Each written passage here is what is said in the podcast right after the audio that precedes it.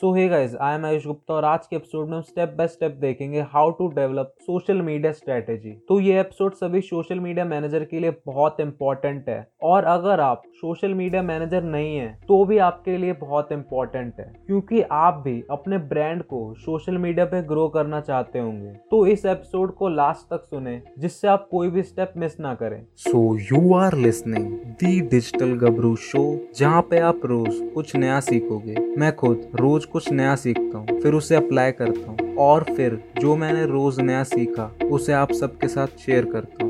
So stay tune till the end तो पहली चीज़ है अपना गोल सेट करना। तो सबसे पहले आपको पता होना चाहिए कि कंपनी के गोल क्या हैं। तो अगर आप एक सोशल मीडिया मैनेजर हो तो आपको अपने क्लाइंट से पूछना होगा कि उनका बिज़नेस गोल क्या है। और आई I मीन mean, सबसे पहला क्वेश्चन यही होना चाहिए। तो आपको इन गोल पर अच्छे से फोकस करते हुए अपनी सोशल मीडिया गोल सेट करने हैं जिससे आप उन्हीं पर फोकस करते हुए अपनी सोशल मीडिया स्ट्रेटेजी बना सकें। तो हम एक एग्जांपल लेते हैं। लेट सपोज़ कि आपके क्लाइंट का एक फुटवेयर ब्रांड है और वो शूज़ बेचना चाहते हैं और उसमें भी स्पेसिफिक एक पर्टिकुलर शू सेल करना चाहते हैं। जैसे कि लोगों को पता है कि ये ब्रांड एथलेटिक शू बनाता है, पर वो चाहते हैं कि लोग जाने कि वो कैजुअल शूज़ और सैंडल भी बनाते हैं। तो वो चाहते हैं कि इसी कैटेगरी में आपकी सेल बूस्ट हो। फिर आपको भी अपनी स्ट्रेटेजी में मेन फोकस इस स्पेशल प्रोडक्ट पर रखना होगा और आपको कन्वर्जन गोल सेट करने होंगे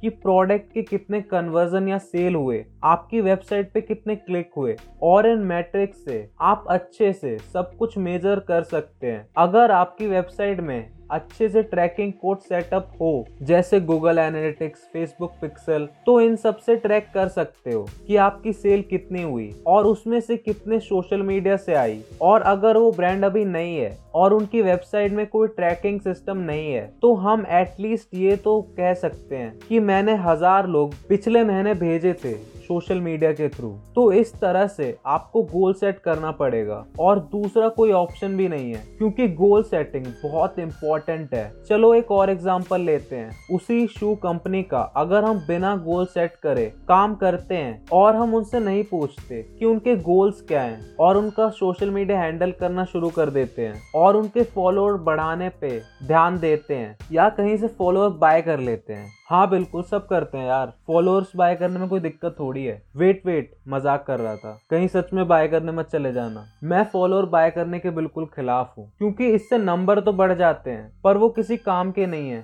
इसलिए कभी भी फॉलोअर बाय मत करना। हाँ मैं मानता हूँ, बहुत सारे just call social media strategist ऐसा करते हैं। और ये क्लाइंट को दिखाने में भी बहुत अच्छा लगता है कि एक साल में फॉलोअर्स मिलियन में पहुँच गए। और अगर वो कंपनी को सेल ही नहीं देंगे तो इन फॉलोअर्स का क्या ही फ़ायदा? हाँ हो सकता है एक दो सेल हो जाए। हम इतना तो एक्सपेक्ट कर ही सकते हैं। मिलियन फॉलोअर्स से। पर ये सच है कि फॉलोअर्स इंक्रीज करना किसी का मेन गोल नहीं होना चाहिए। हाँ बहुत सारे क्लाइंट आते हैं और बोलते हैं, हमें फॉलोअर्स चाहिए। पर क्यों चाहिए? ये सोचने की बात है, क्योंकि कोई भी कंपनी फॉलोअर्स के ऊपर थोड़ी चलती है सेल्स के ऊपर चलती है। और सेल्स के लिए आपको अपनी एग्जिस्टिंग फॉलोअर पे फोकस करना चाहिए।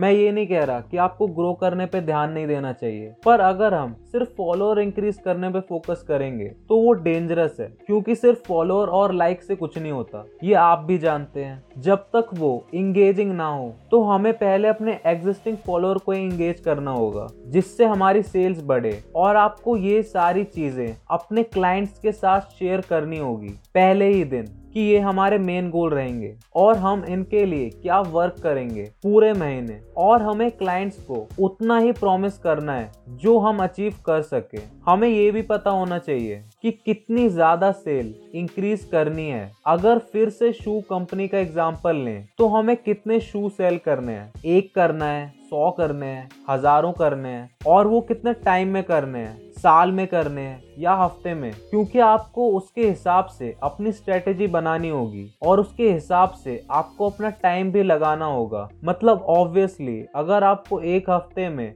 हज़ार यूनिट बेचने हैं तो आपको अपना टाइम भी इन्वेस्ट करना होगा। तो अगली चीज़ जो आपको करनी है वो है अपनी टारगेट ऑडियंस की रिसर्च करना, क्योंकि आपको पता होना चाहिए, आप जिसको प्रोडक्ट सेल कर रहे हो, वो बेसिकली है कौन? ज़्यादातर केसेस में आपके क्लाइंट को उनकी टारगेट ऑडियंस के बारे में पता होगा। तो आपको गोल के बाद अपने क्लाइंट से जो दूसरी चीज़ पूछनी है, वो है कि उनका प्रोडक्ट कौन बाय करता है और वो किसको अपना प्रोडक्ट बेचना चाहते हैं। क्योंकि ये दोनों चीज़ें बहुत डिफरेंट हैं। क्योंकि ये हो सकता है कि उनके यूजुअल कस्टमर अलग हैं और उनकी आइडियल कस्टमर अलग हैं। ये सब आपको पूछना होगा। और वैसे तो उनको ये पता होगा, पर अगर उनको नहीं पता तो क्या करें? फिर हम अपनी साइट से कुछ रिसर्च कर सकते हैं उनकी टारगेट ऑडियंस को फाइंड करने के लिए। पर हाँ ये ऑडियंस उतनी स्पेसिफिक नहीं हो पाती। क्योंकि जो एक्चुअल बिज़नेस करता है, उसे इंडस्ट्री की ज़्यादा नॉलेज होती है। इसलिए बिज़नेस ओनर को अपनी टारगेट ऑडियंस पता होनी चाहिए।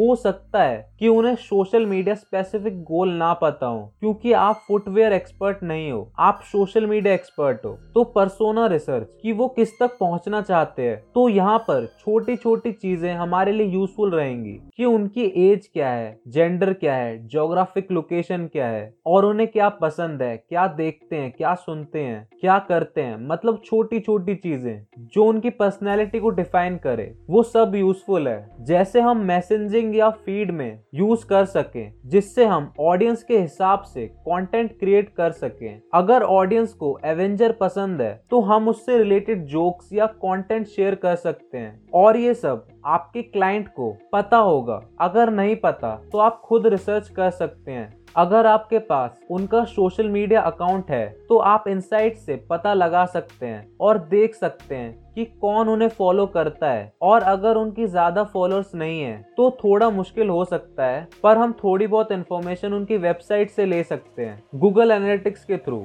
नेक्स्ट चीज़ जो हमें देखनी है, वो है कॉम्पिटिटर रिसर्च तो हमें देखना होगा कि उनके कॉम्पिटिटर क्या कर रहे हैं। वो कब पोस्ट करते हैं और कौन से सोशल मीडिया प्लेटफॉर्म को वो यूज़ करते हैं। और ये बहुत ज़रूरी है, क्योंकि सारे सोशल मीडिया प्लेटफॉर्म में होना इम्पोर्टेंट नहीं है। ये बहुत बड़ा मिथ है कि सारे सोशल मीडिया प्लेटफॉर्म पे होना ज़रूरी है। हाँ हो सकता है कि हम सेम कंटेंट रीयूज करें दूसरे सोशल मीडिया प्लेटफॉर्म के लिए। तो हमें देखना पड़ेगा कि हम किस प्लेटफॉर्म में ज़्यादा फोकस करते हैं। तो हमें कॉम्पिटिटर रिसर्च के दौरान पोस्ट फ्रिक्वेंसी देखनी है और देखना है कि किस टाइप का कंटेंट वो यूज़ करते हैं। और हमें ये भी पता चल सकता है कि क्या कंटेंट गैप है इस इंडस्ट्री में जो आप फुलफिल कर सकते हो। अगला स्टेप है सोशल मीडिया ऑडिट बनाना। अगर आप किसी ब्रांड के साथ काम कर रहे हो जिनका सोशल मीडिया नया है तो आपको अपने सोशल मीडिया ऑडिट में सारी चीज़ें मेंशन करनी है। जो भी आपने रिसर्च करी लाइक उनकी टारगेट ऑडियंस क्या है?